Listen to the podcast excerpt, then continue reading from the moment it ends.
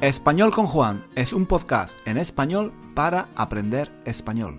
Si tienes un nivel intermedio o intermedio alto de español, nuestro podcast te puede ayudar a mejorar tu nivel de comprensión y a aprender gramática y vocabulario en contexto, de una forma natural, escuchando los comentarios y las divertidas historias de Juan. Puedes leer la transcripción de cada episodio en nuestra página web, 1001 Reasons to Learn Spanish.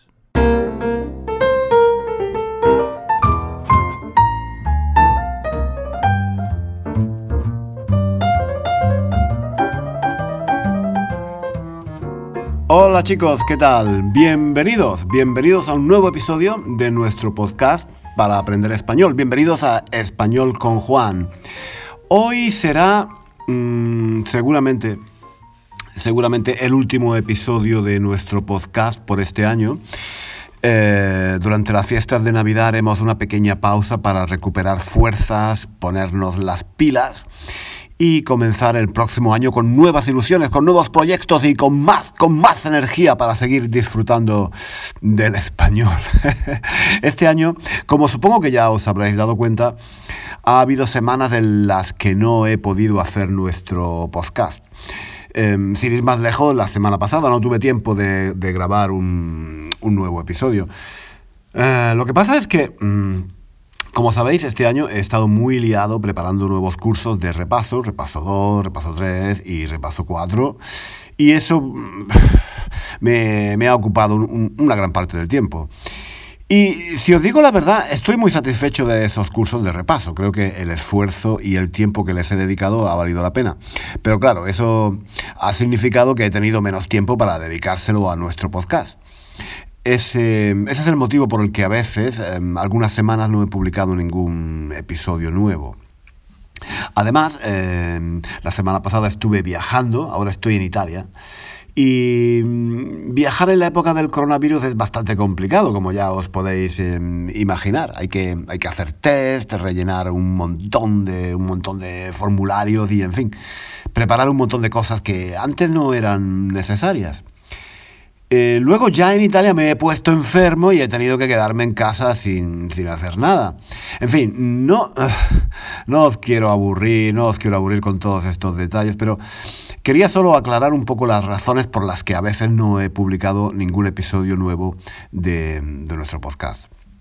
Y es algo, es algo que de verdad lamento, porque em, yo a este podcast le tengo mucho cariño. Le tengo mucho cariño, veréis. Em, yo, me divierto mucho haciendo vídeos en YouTube. La mayoría de la gente que me conoce me conoce a través de YouTube. O sea, para mí YouTube es fundamental. Eh, con YouTube puedo llegar a, muchísima gente en todo el mundo, a, mucha más gente que con, con el podcast. YouTube tiene una fuerza, una fuerza tremenda. Pero, pero me he dado cuenta de que el podcast puede ser más eh, personal, más íntimo que, los vídeos. El vídeo el vídeo tiene el poder de la imagen, el poder de la imagen que para aprender idiomas es muy importante se entiende, se entiende mucho mejor si al mismo tiempo que yo hablo tú ves la expresión de mi cara, los, los gestos de mis manos, el movimiento de mi cuerpo. Pero el podcast tiene el poder mm, de la voz y el poder de la imaginación. Cuando yo hablo, tú no me ves y eso me permite decir cosas que quizás no diría si estuviera en un vídeo. ¿Mm? Cuando yo hablo en el podcast no hay imágenes, tú, tienes, tú tienes que usar tu imaginación para entender lo que yo digo. Y, por eso creo que el podcast permite una conexión más íntima, más eh, cercana y más personal con la gente. Mm, un, ejemplo de esto es, eh, por ejemplo, el, éxito que han tenido los episodios que he hecho este año hablando de algo tan personal como mis recuerdos de infancia y mostrando cómo viví yo algunos momentos históricos recientes eh, de la historia de España. Entiendo bien por qué, han gustado esos episodios. Hay muchos documentales y libros que explican los hechos históricos, las fechas, los grandes nombres de la historia, los nombres de los reyes, de los políticos. Pero también es muy interesante escuchar el punto de vista de alguien que vivió esos momentos, la experiencia, como es mi caso, vista a través de, los ojos de un niño. Es em, esa cercanía, esa intimidad lo que más me gusta del podcast. No creo, no creo que fuera capaz de contar en un vídeo de YouTube las mismas cosas que cuento aquí. Y por eso siento, por eso siento no haber publicado episodios eh, del podcast de forma más regular este año. Espero que el año que viene, espero que el año que viene pueda volver a mantener un ritmo semanal y publicar un episodio cada semana. Ojalá, ojalá, ojalá pueda. También he disfrutado mucho haciendo episodios sobre lo que yo llamo la memoria colectiva de los españoles. Hablar español no consiste solo, no consiste solo en conocer palabras. Hablar español no consiste solo en conocer palabras y, las reglas gramaticales del idioma. Em, cuando se estudia una lengua, creo que es muy... Bueno, yo creo que es fundamental Mm, conocer cómo es la gente que habla esa lengua, ¿no? Todas, eh, todas las personas de un país, de cualquier país, tienen una historia en común.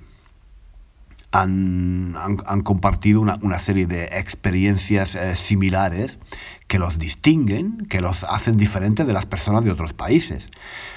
Por eso en muchos episodios hablo también de experiencias, de recuerdos Mm, que, todos los españoles tenemos en común.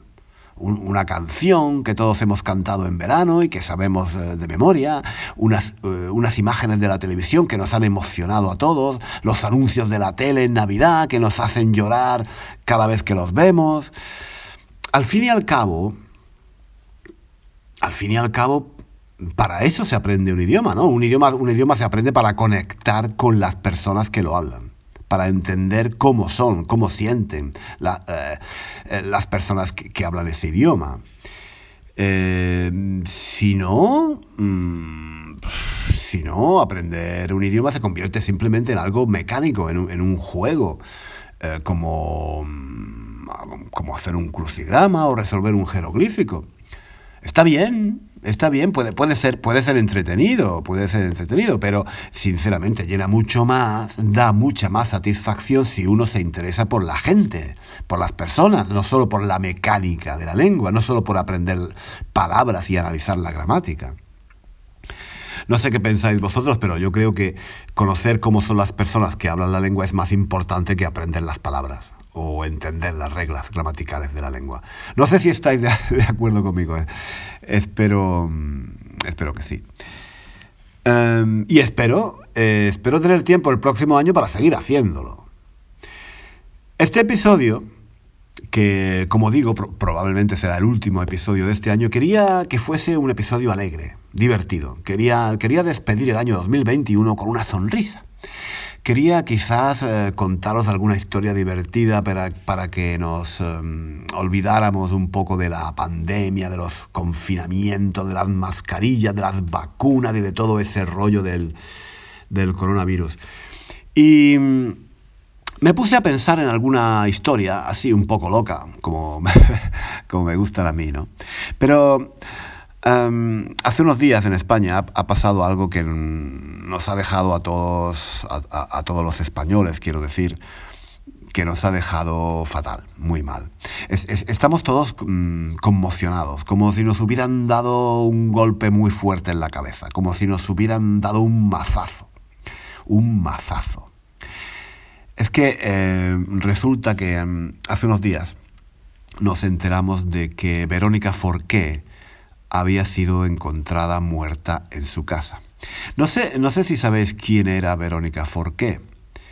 Quizás no, no os suene su nombre, pero si veis una foto suya, sobre todo una foto suya de joven, seguramente, seguramente sabréis quién era. Verónica Forqué era una de las mejores actrices de España. Estoy seguro de que la habéis visto en muchas películas porque ha trabajado con muchos directores famosos. A nivel internacional quizás sus películas más conocidas sean Matador, que he hecho yo para merecer esto, y Kika, las tres de, de, Pedro Almodóvar. Eh, Verónica Forqué aparte de ser una gran actriz, aparte de ser una gran actriz, era una mujer muy querida por la gente. Ella tenía una voz muy muy particular, un poco infantil, pero al mismo tiempo podía ser eh, dura, sexy, mala, malísima y sobre todo, sobre todo era divertida, muy divertida. La gente en España la recuerda especialmente por su dulzura y por su sonrisa.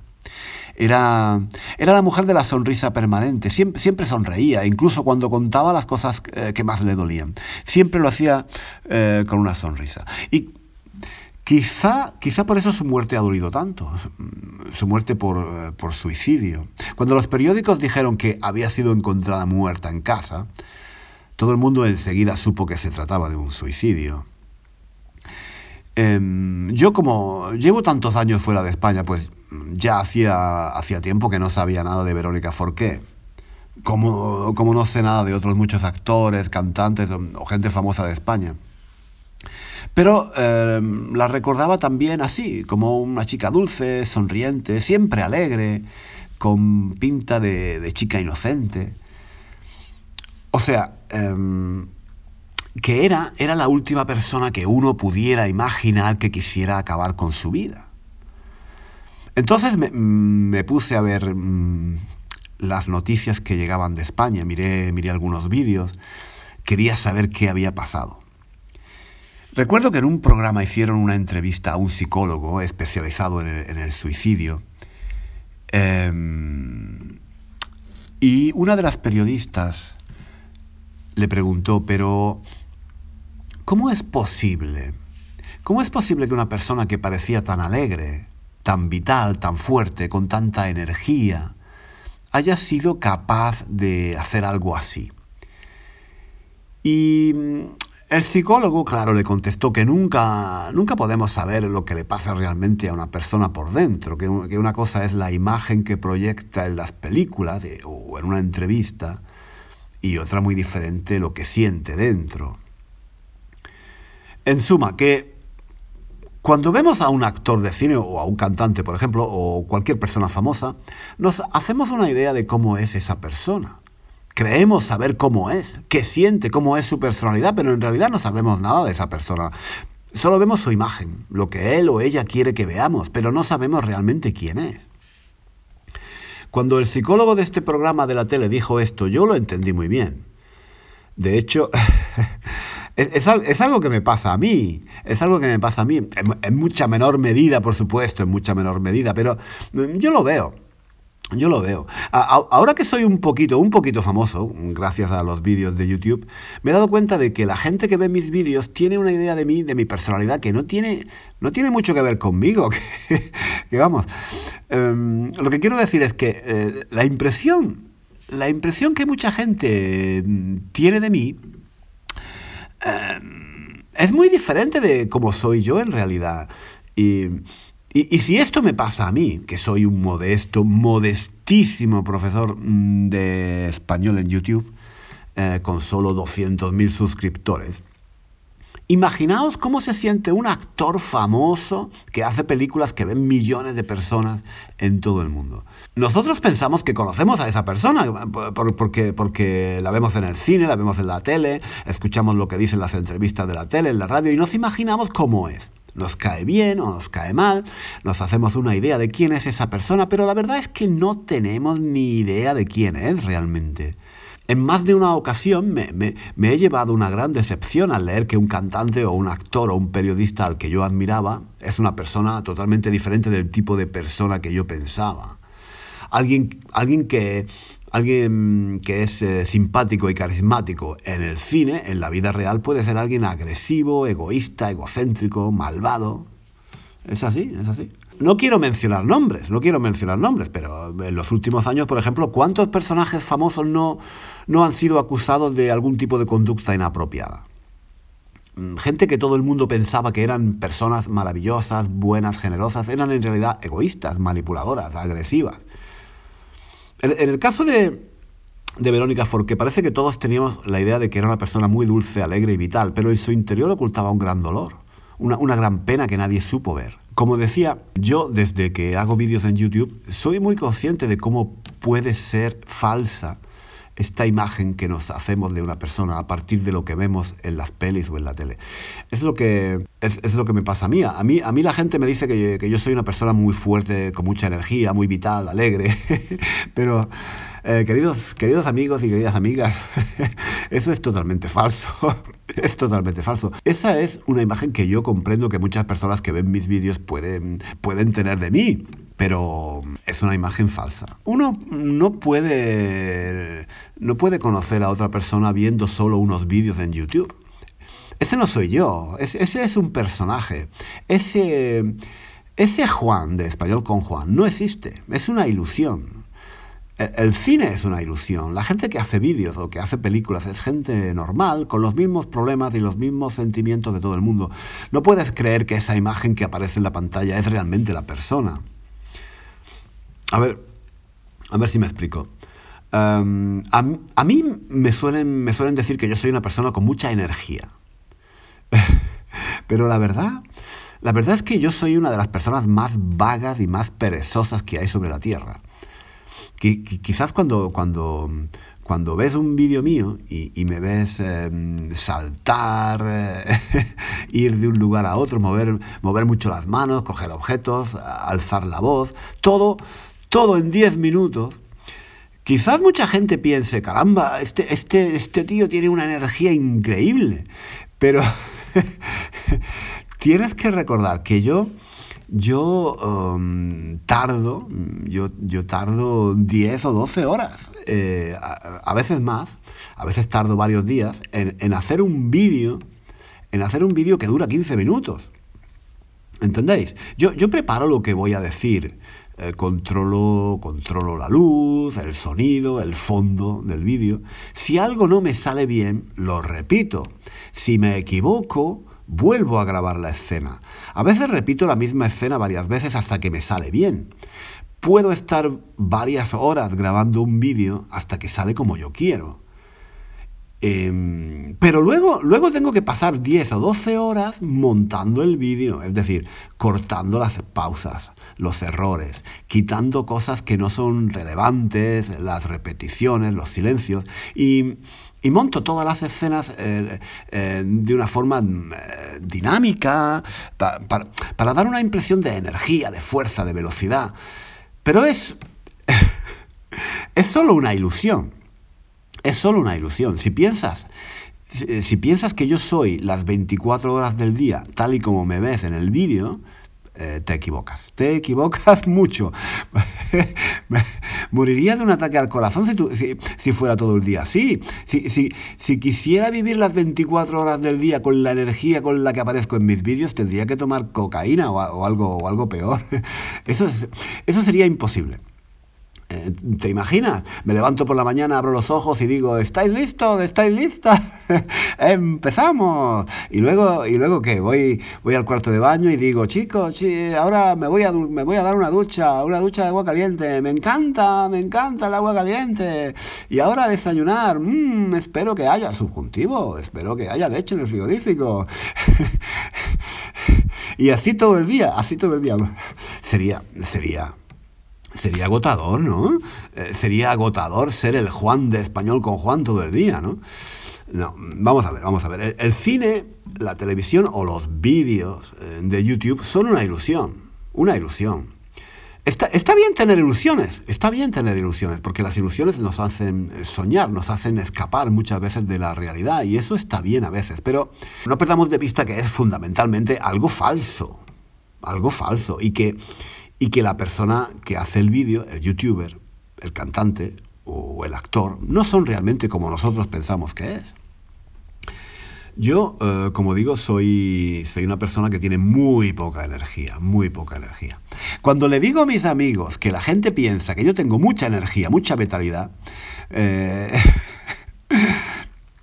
se echan a reír, se echan a reír porque ellos que me conocen saben que no soy así, soy todo lo contrario, me gusta, me gusta mucho la tranquilidad, em, nunca, nunca quiero hacer nada, lo que más me, lo que más me gusta, lo que más me gusta es eso, em, no hacer nada, no hacer nada. Cuando, cuando me lo paso mejor es echado en el sofá, leyendo, viendo alguna peli o simplemente echando, echando la siesta. Ese, ese, ese es mi estilo de vida ideal. A mí, a mí me cuesta muchísimo ser el Juan de español con Juan, de verdad. Es, muy cansado. Cada vez que hago un vídeo, termino hecho polvo, de verdad. Es pesadísimo. Entonces, eh, eso, volviendo al tema de Verónica Forqué, que, mm, como digo, se ha suicidado eh, hace unos días en Madrid. Y todo el mundo se está preguntando, ¿pero cómo es posible? Una mujer tan vital, una mujer tan alegre, siempre sonriente, con ese aspecto de chica inocente, ¿cómo es posible que haya hecho eso? Eh, pues eh, porque, como decía el psicólogo de la tele, nosotros no podemos saber cómo son realmente las personas que vemos en la pantalla. Muchas veces no sabemos quiénes son y cómo se sienten realmente las personas que están a nuestro lado.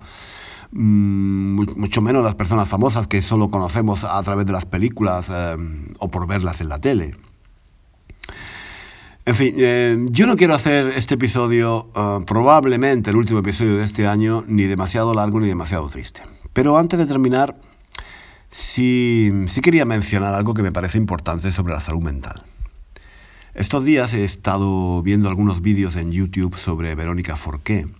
He visto algunas entrevistas que le han hecho recientemente en los que habla de su vida, de cómo se sentía y también he visto su intervención en un reality show de la televisión que se llama Masterchef Celebrity, em, en, los que aparecía junto a otras personas populares en España. Bueno, la verdad es que mm, ver ahora esos programas después de lo que ha pasado es muy duro. Pero lo que más me ha llamado la atención es que a mí me parece bastante claro que Verónica, o Vero, como a ella, a ella le gustaba que la llamasen, eh, Vero estaba bastante mal, se notaba que no estaba bien, que tenía problemas. Y por lo que parece, en lugar de ayudarla, en lugar de que alguien dijera, venga, vamos, no, no estás bien, necesitas ayuda, necesitas que alguien te abrace, necesitas que alguien te quiera, no sé. Hubiera sido importante, hubiera sido importante que esta mujer hubiera recibido ayuda cuando aún era posible.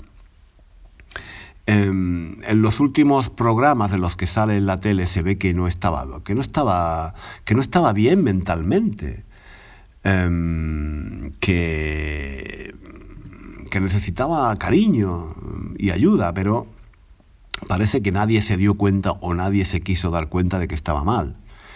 Yo no estoy culpando a nadie, cuidado. No estoy diciendo que nadie actuase con maldad. Pero creo que muchas veces no nos damos cuenta de que alguien que tenemos cerca lo está pasando mal psicológicamente. Tendemos a pensar que es raro, que es una persona extraña, o decimos que está loco en el sentido de que es ridículo, que hace cosas estúpidas, que es tonto. Mm, creo que tendríamos que tomarnos más en serio el tema de la salud mental, de la depresión y de todos los problemas relacionados con la ansiedad. Mm, lo que, lo que el suicidio de, de Verónica Forqué nos enseña es que quizás alguna persona que tenemos cerca lo está pasando mal y no nos damos cuenta quizás de, de cuánto mal lo está pasando. Tenemos que estar un poco más alerta para detectar los problemas de salud mental que pueden darse entre las personas de nuestro entorno. Es un tema tabú, lo sé, del que cuesta hablar. Mm, muchas personas se avergüenzan de reconocer que sufren de depresión o de, otros, o de, otro, mm, de otro tipo de, problemas mentales. Em, pero por eso mismo, em, por eso mismo, porque es un tema tabú, hay que hablar. Solo hablando se pueden resolver los problemas. En el caso de Verónica Forqué parece que en, el reality show eh, en el que participaba hacía muchas eh, tonterías, muchas locuras, Gritaba, eh, se enfadaba, lloraba, decía que estaba harta de todo, tenía ataques de nervios, hablaba de forma incoherente a veces. Y lo que me extraña es que nadie, nadie se diera cuenta de que lo estaba haciendo, de que lo que estaba haciendo, quiero decir, lo que estaba haciendo era pedir ayuda a gritos. E, estaba pidiendo ayuda y, nadie lo supo ver. Mm, al contrario, mucha gente respondía a esos comportamientos con, burlas o simplemente lo interpretaban como, como las locuras o como el comportamiento excéntrico y caprichoso eh, de una vieja loca. Em, en realidad, Verónica Forqué tenía un problema de salud mental y necesitaba ayuda. La lección que podemos aprender de todo esto es que hay que estar un poco más atentos a, las personas de nuestro entorno. No podemos tomarnos a la ligera el sufrimiento y el dolor emocional que puede afectar a otras personas, a, nuestros amigos, a nuestros familiares, a las personas que trabajan con nosotros. Pienso que mm, tendríamos que hablar más a menudo de salud mental, de, de, cómo comportarse con una persona que sufre de depresión, de ansiedad o de cualquier problema que afecte su estabilidad emocional. Las personas que sufren estos problemas necesitan ayuda, necesitan que alguien les ayude, em, necesitan saber que no están solos, necesitan sentir que, que se les comprende. De la depresión, de la depresión se sale. De la depresión se sale. Yo, yo lo sé porque yo mismo he sufrido de depresión y lo superé. No es fácil, lo sé. Fue, fue el, periodo más horrible de mi vida, pero lo superé. Al final del túnel, al final del túnel hay luz. Pero, mm, como digo, todavía hay mucho tabú sobre este tema. Parece que es una vergüenza reconocer que se sufre de depresión o de ansiedad. En realidad es un problema que afecta a muchísimas personas. Lo que pasa es que se mantiene en silencio por miedo, por vergüenza, por miedo al que, al que dirán. Em, yo lo entiendo, yo lo entiendo. Puedo, puedo, entender que mucha gente no quiera hablar ni, decir que sufren algún tipo, algún tipo eh, de problemas de salud mental. La gente no sabe muy bien cómo reaccionar, no saben, no saben qué decir. Algunos incluso, algunos incluso se, burlan, insultan o, le toman el pelo a la persona que tiene problemas de este tipo. Todo esto, todo esto lo he sufrido, eh, lo he sufrido yo en mi propia carne. Em, y sé, sé bien de lo que estoy hablando, pero no debería ser así. Tendríamos que ser más amables. Tendríamos que ser más amables los unos con los otros. Más amables, más pacientes, más tolerantes. Ahora que llega la Navidad, quizás sea un buen momento para hacer una llamada a esa persona que quizás mm, hace mucho que no ves y, decirle que la, que la echas de menos. O para visitar a algún vecino que vive solo y preguntarle si necesita algo. O tal vez para darle un, abrazo a tu madre o a tu padre o a tu hermano o a tu hermana o a un amigo. Mm, no sé. Y, decirle que, que la quieres. Chicos, un abrazo a todos, feliz Navidad y, seamos amables, seamos amables los unos con los otros. Hasta pronto. Hasta aquí el episodio de hoy. Muchísimas gracias por escuchar hasta el final. Si quieres leer la transcripción de este episodio o de los episodios anteriores de nuestro podcast, visita nuestra página web 1000 and One Reasons to Learn Spanish. Allí encontrarás también ejercicios y muchos recursos para aprender español. Hasta pronto.